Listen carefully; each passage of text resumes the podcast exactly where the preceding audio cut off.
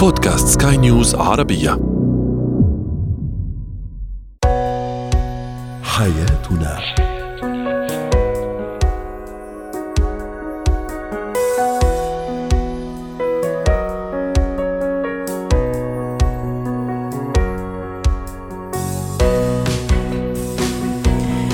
مستمعينا الكرام أهلا بكم معنا إلى حياتنا. فضاؤكم اليومي الذي يعنى بشؤون الأسرة وباقي الشؤون الحياتية الأخرى والذي يمكنكم الاستماع إليه عبر منصة سكاي نيوز عربيه dot com slash بودكاست وباقي منصات سكاي نيوز العربية الأخرى. شاركونا عبر رقم الواتساب 00971 561 88 ثلاثة. معي أنا أمال شاب. اليوم نتحدث عن الزوج كثير التذمر أو الزوجة كثيرة التذمر. كيف نتعامل مع هذا النوع من الأزواج؟ والزوجه طفل مدلل وكثير البكاء. كيف أيضا نتعامل معه وأخيرا إتيكيت لقاء كبار الشخصيات. هو وهي. تحتاج الحياة الزوجية إلى تفاهم وتفهم وتقبل وتضحية وتغافل. اليوم نتحدث عن عكس كل هذه الصفات، الشخص عندما يكون قليل التفاهم، قليل التضحية، قليل التغافل، بمعنى آخر كثير التذمر وكثير الشكوى. رحبوا معي بالدكتور شافع النيادي الخبير في العلاقات الزوجية والأسرية. ضيفنا العزيز آه، أهلا وسهلا فيك يا دكتور شافع. لا شك أن التعامل مع شخص كثير التذمر وكثير الشكوى شيء محبط جدا بل هو معدي أحيانا إذا كنت مع شخص كثير الشكوى فراح يعديني للأسف تنتقل هذه الصفة. يعني للشخص الآخر فما بالك إذا كان هذا الشخص كثير التذمر هو أقرب الناس لإلي. الزوج أو الزوجة. كيف أتعامل مع هذا الشخص؟ ويا ترى هل في أسباب تقف وراء هذا التذمر؟ هل الطرف الآخر هو عادة يكون السبب ولا قد يرجع لشخصيته ولا الظروف العامة هي اللي عم تخليه كثير التذمر؟ طبعا هذا الشخصية المتذمرة كثير من بعض الشخصيات خاصة في مسألة الاستشارات هنا هي محبطة. هي مت... شخصها متذمر دائما متعصب دائما تحس انه في كثير من طموح الإنسان أو شركه حياه يحبطه. فأنا هذا الشخص المتذمر ماذا يرسل لي؟ يرسل هل هو يتعامل معي بالسيوف والأسلحة؟ لا. هذا الشخص المتذمر يرسل لي أفكار أفكار السلبية والمحبطة صح. والتي يعني تدمرني. صح. هذه طاقة سلبية يا دكتور شافع. طاقة سلبية. هذه الطاقة السلبية وهذه الأفكار تدخل من, رأسي أنا ومن عقلي أنا فمن مسؤول عن عقلي أنا مسؤول عن عقلي إذا أنا المفروض. هي هي مهارة يا أمال بس تحتاج إلى نوع من التدريب بس ما أكون كالإسفنجة التي صح. تمتص مجموعة من الأفكار لهذا الشخص المحبط خاصة هذه الحياة الزوجية. وبعدين نحن لا حد يفكر عن على أن الحياة الزوجية مجرد شريك الحياة محبط وكذا. البعض يستهين بهذه الحياة الزوجية ويحاول كيف الخلاص منها. أنا ما أقول نتخلص لكن نحن كيف نستطيع أن نغير وإن لم نستطيع أن نغير لابد كيف ان نكيف أنفسنا بحيث أن حياتنا تستمر ولا نأخذ من إحباطاته ومن همومه ومن أحزانه وما شابه ذلك. طبعا هذا الشخص أكيد أثر عليه آه، تنشئة الأسرية ووالدينه، يا إما مؤثرين عليه أصحابه وأصدقائه اللي موجودين، يا إما مؤثر عليه من كثرة ادماجه على الأخبار السيئة والمحبطة والهالكة وهو يمكن جاء موقف مؤلم أو موقف محبط فرد وقاس وحكم على هذه الأمور كلها، فأنا اولا أفهم سلوك هذا الإنسان جميل. سبب سلوكه، لماذا لماذا تشاؤم تشاؤمه؟ أحاول أكلمه لكن لا أحبذ التجادل لأنه هو أنا أقول دائما حينما يصعب علي تغيير الواقع أغير نظرتي للواقع، هذا الإنسان المتذمر الكثير أكيد وصلوا مرحلة مستحيل يتغير، فأنا ماذا أفعل؟ أغير نظرتي، نظرتي للواقع بأن هذا الإنسان ما فاهم الحياة صح، هذا الإنسان قد يكون محتاج إلى نوع من الجلسات، هذا الإنسان وما شابه ذلك، فأحاول أن أغذيه بأفكار إيجابية، لا أنقل له أفكار تشاؤم وتذمر، لا وأحاول أخفف من تذمري ومن من شكواي عنده. آه نوع من أنا كشخص أنا الشخص المؤذي أحاول أن أجدد من حياتي ونوع من الترفيه والتجديد وتقييد المناخ أكيد هذا الشخص رسل عليه كتلة من الأفكار السلبية. هل يكون عارف يا دكتور شافع أنه خلص يعني صار مؤذي بهذا التذمر وبهذا الشكوى؟ أحيانا هو مش عارف. أحيانا يقول لك لا كمان أنت ما من واجبك لأنك أنت زوجي أو أنت زوجتي. من واجبك كمان أنك تسمعيني تتحمليني تحتويني آه يعني تسمعي تذمري تفهمي شكواي. لكن مش للحد اللي زي ما تفضلت في البداية حكيت نقطة كثير مهمة أنه لازم أكون أنا واعي. ما يسحبني هو كمان لمنطقته أو ل يعني يعني لمساحة التذمر يعني تبعه أو تبعها هي. طبعا أكيد هو لو كان عارف اذا وصلنا لنص العلاج. هي. لكن المشكلة لو كان كان زين يعني. مو معترف. يعني لو كان مش عارف ومو معترف أن تذمر وهو البعض ياخذ أمال كفضفضه أنا خلونا يتفضفض أنا أقول بعض المتذمرين والله لو من بحر فضفض كان خلص البحر وبعده ما خلص الفضفضه شيء محدد وخلاص أنا هل بعض المتذمرين وشركاء الحياة لما يجون أقول له أنت الآن تتذمر سنة هل حلت مشكلك؟ هل تغير حالك؟ يقول والله الأسوأ إذا دائما من الحكمة أي طريق نفس الطريق يؤديني لنفس النتيجة فلماذا أنا أمشي على هذا الطريق؟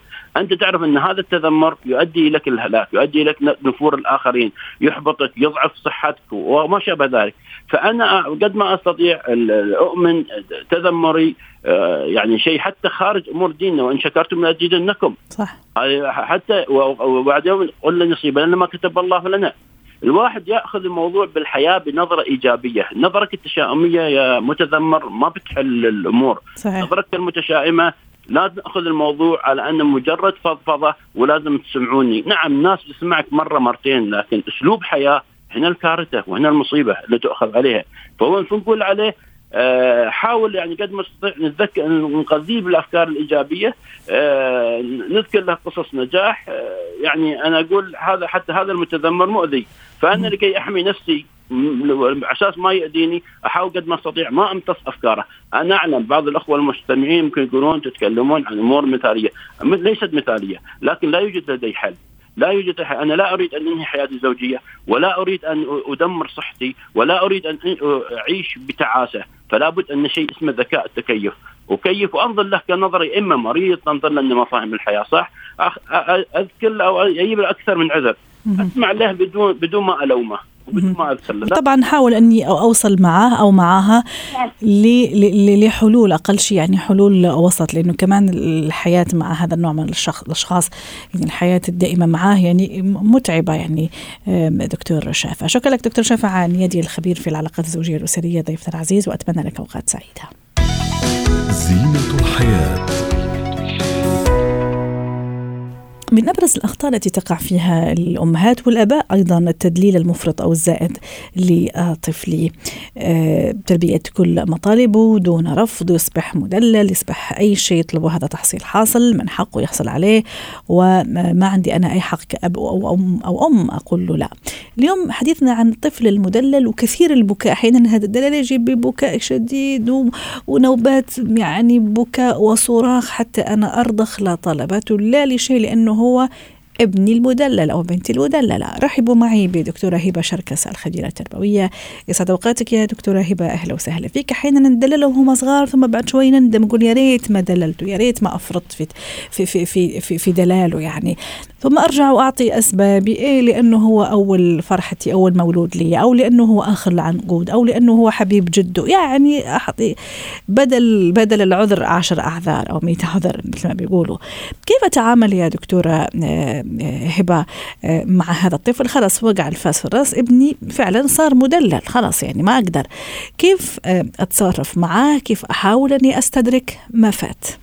طبعا إذا وقعت في الغلط ده فزي ما وقعت في الغلط بشكل تدريجي فأنا هبدا اعدل كفه الميزان برضو بشكل تدريجي تدريجي. يعني ما ينفعش إن أنا فجأة آخد قرار إن أنا هوقف الدلال وإن أنا أغير طريقة تربيتي له 180 درجة أروح على الجهة الثانية وأكون. أكثر حزما وخلاص احترام القواعد والقوانين والمشتريات مقننة والدلال مقنن. فطبعا الكلام ده هيخلي الطفل يرتبك وممكن يزود في بكائه ويزود أكتر في تشبثه أو ممكن يصيبه بغضب شديد فنحس إن هو تمرد علينا أو انسحاب أو آه يعني ارتباك في المشاعر. فالأفضل طريقة إن إحنا نبدأ ناخد خطوات آه، خفيفة زي baby steps كده آه، في اتجاه في اتجاه الحزم. والخطوات دي بتيجي بإن إحنا نبدأ آه، نختار ال- الأشياء المزعجة قوي في الدلال. إيه نوعية الطلبات أو نوعية ال- القواعد اللي هو بيخترقها نتيجة لإن هو طفل مدلل. وأختار أهم نقطة من النقط دي وليكن مثلا آه، وقت الشاشات أو وقت النوم أو آه، كثير الطلبات المشتريات الأونلاين مثلا. فأختار حاجة من الثلاثه دول وهي دي اللي أنا هبدأ أركز عليها. وابدأ أقول له حبيبي إحنا عايزين نعدل الموضوع ده عايزين نحط قوانين له. وتعالى نحط القوانين مع بعض. ونتفق مع بعض على قواعد وقوانين ونبدا نطبقها بشكل حازم كمان مهم إن أنا أقول له إن طبيعي لما نبدأ نقلل الحاجات دي إن أنت هتحس بملل أو هتحس بغضب أو هتحس بشوية مشاعر مش مريحة. بس ده علشان مصلحتنا فلازم تتحمل المشاعر دي. وممكن أعمل ركن في البيت مثلا يبقى ده ركن التهدئه لما تحس إن أنت غضبان أو متضايق ممكن تروح في هذا الركن اللي هو بنسميه الوقت المستقطع الإيجابي. تقدر تقعد فيه تلعب بالألعاب اللي أنت تختارها. يعني الركن ده نجهزه مسبقا. يبقى إحنا جهزنا ركن للتهدئه مسبقا. اتفقنا مع الطفل آه اتفاق مسبق. واخترنا حاجة واحدة بس من مظاهر الدلال اللي هي آه ممكن تكون مهمة جدا. وهنبدأ نركز عليها وهناخد بيبي ستيبس فيها لغاية لما نقدر إن إحنا نضبط سلوكه هنا. بعد ما نضبط سلوكه ننتقل لمنطقة ثانية وهكذا. وطبعا طبيعي إن الطفل يكون عنده مقاومة يكون عنده ملل يكون عنده عناد. واحيانا الأم ممكن ترجع تتساهل تاني وما تكونش حازمة بما فيه الكفاية فترجع تاني تذكر نفسها إن هي عايزة تخلصه من الدلال. علشان مصلحته وترجع تمسك بزمام الأمور مرة جميل. دكتورة هبة موضوع أيضا إشراكه في بعض الأمور أطلب منه المساعدة لأنه حضرتك بتعرفي إنه طفل المدلل كمان يعني شوية فيه شوية كسل على شوية يعني تراخي. إني أشركه في أكثر من مهام مثلا هل هذا ممكن يخفف شوي من الموضوع يخليه فعلا حاس بالمسؤوليه إنه شخص عنده دور في, في الأسرة خلينا نقول في يوميات وحتى في يومياتنا كبيت واحد يعني. في الحقيقة طبعا إشراكه في المسؤوليات ده أمر مهم جدا إن إحنا نبدأ نحط له بعض المسؤوليات اللي هو يبقى بيعملها ونشجعه لما يبدأ يقوم بهذه المسؤوليات. وحتى لما يخفق في هذه المسؤوليات كمان نديله فرصة للإصلاح مرة واثنين وثلاثة ونكون إحنا جنبه وبنسنده وتكون المسؤوليات مناسبة لمهاراته ومناسبه لإمكانياته. دي من جهة الجهة الثانية كمان إن أنا اشركه في بعض الأنشطة الرياضية والفنية لأن بيبقى فيها إلزام وبيبقى فيها أوقات محددة لازم نحضرها بيبقى في قوانين للألعاب أه. لازم نحترمها.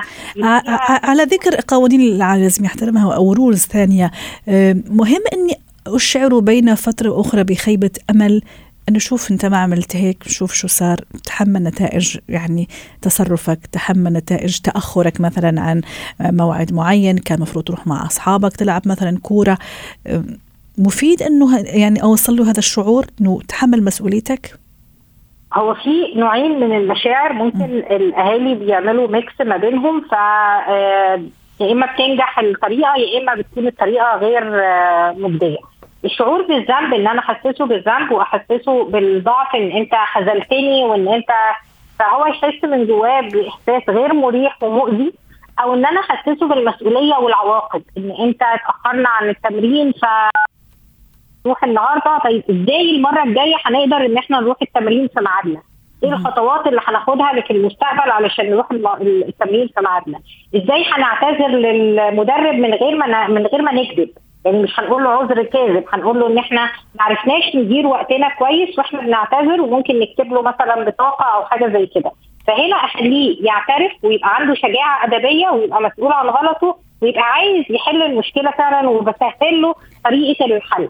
لكن في في المثال الثاني إن كده أنت اتأخرت أنت دايما مستهتر أنت على طول مأخرنا أنا بحاول أحسسه بالذنب مش بحاول انمي الضمير عنده والإحساس بالذنب والخذلان إن هو خذلني وإن هو ضعيف وإن أنت مش هتقدر والوصل نعم. فده بيخليه أكتر إن هو آه يعني يحس إنه مش قادر يميز ما بين ذاته ما بين سلوكه الخاطئ وينغمس أكتر وأكتر في في السلوك أيوه على ذكر مصطلح التمييز دكتورة هبة أكيد الطفل المدلل ما كثير سمع كلمة لا ولا يمكن عمره ما سمعها. قديش مهم إنه كمان نسمعوا إياها كلمة لا بين فترة وأخرى؟ وفعلا نكون عند هذا الكلمة كلمتنا لما أقول لا يعني لا في موضوع ما. هو مهم إن إحنا نحط قواعد معاه وإن هو لما يحاول يتجاوز القواعد نكون آه حازمين جدا تجاه القواعد بدون أن نوجه اساءه للطفل.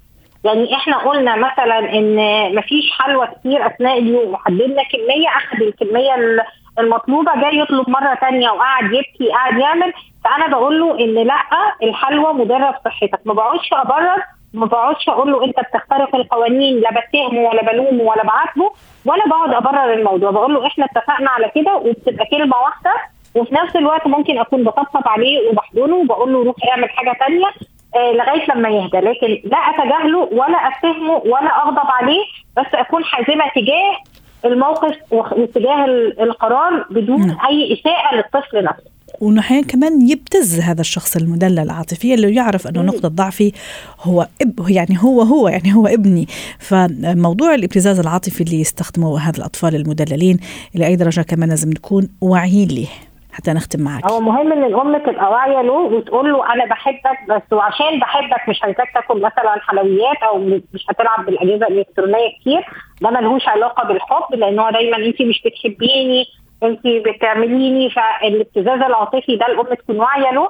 نعم. ولو هو كبير يعني مثلا عدى السبع ثمان سنوات ممكن تقعد وتقول له إن الطريقة دي من من الطلب يعني تعلمه آداب الطلب وتقول له الطريقة دي من الطلب آه، بتظهر فيها ضعف أنت يعني بتظهر بشخصية ضعيفة وأنت هنا بتجبر الشخص ده إن هو يعمل لك حاجة وهو غير راضي. وده آه، موضوع غير مقبول وممكن تجبر عليه فيفضل دي نعم. طريقة طلبك أو دي الطريقة نعم. اللي أنت بتستخدمها للتعامل مع الأخر. شكرا لك دكتورة هبة شركس الخبيرة التربوية ضيفتنا العزيزة من أبو ظبي.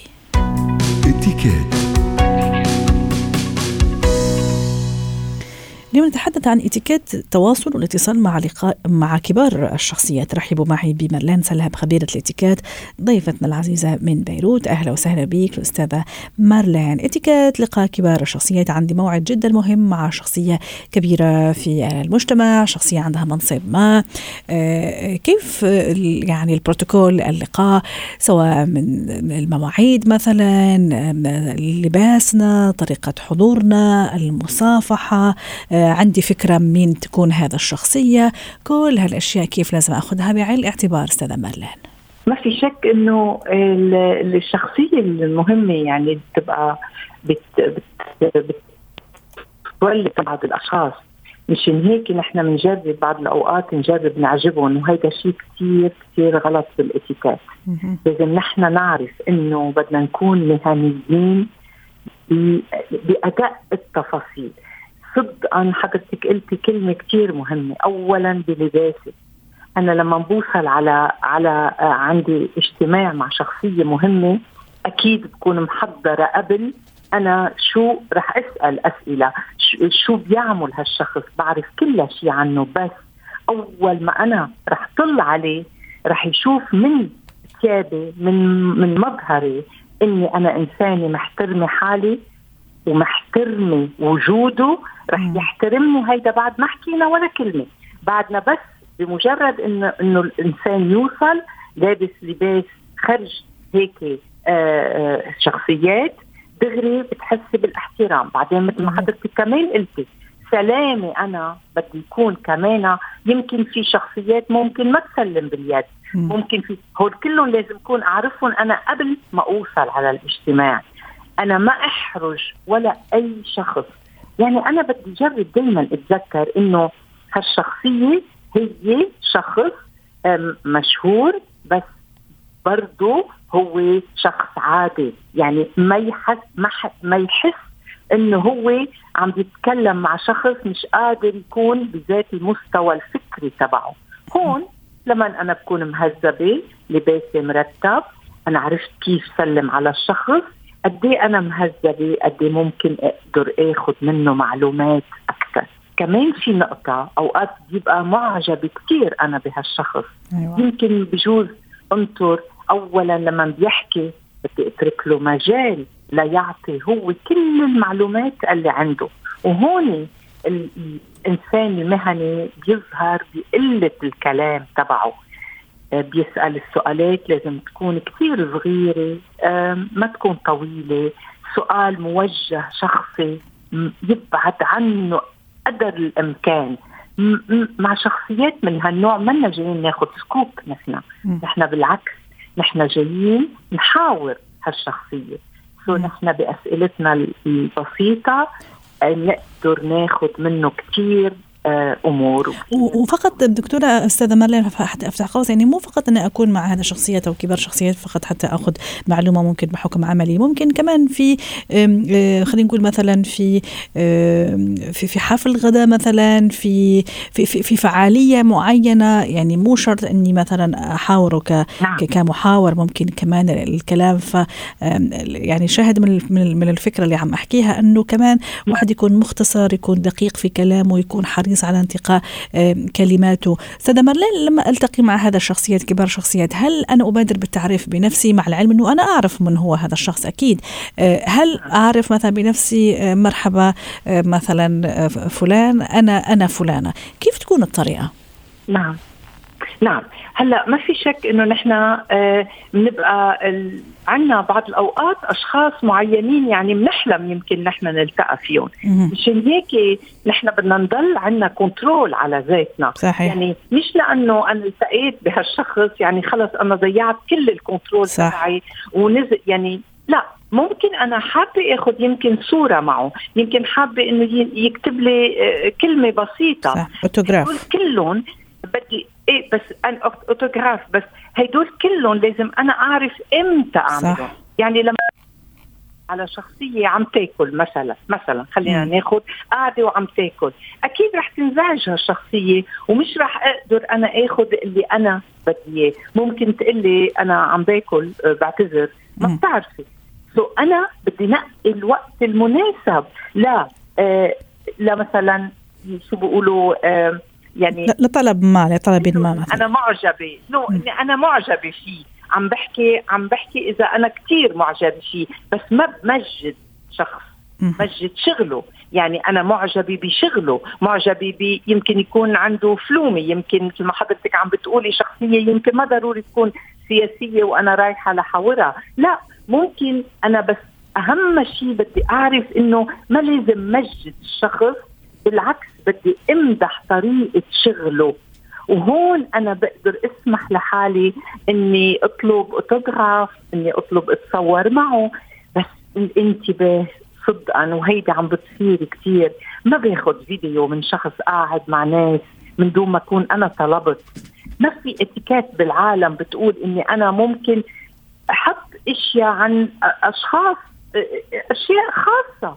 إذا أنا ما طلبت إذا أنا ما سألته هدول كلهم من الأفضل نبتعد عنهم لأنه نحن بتعرفي حضرتك إنه نحن بعصر ال social media وعم بيصير أخطاء كثير كثير قديش فينا نحن نكون مهذبين صح. نطلب طلب إذا حابين ننبسط كثير بالشخص اللي حنشوفه بس أكيد نحكي عن شغله واضح. نسأله أسئلة مش ابدا شخصية. واضح. شكرا لك يا سيدة مرلين سلهب خبيره الاتيكيت ضيفتنا العزيزة من بيروت.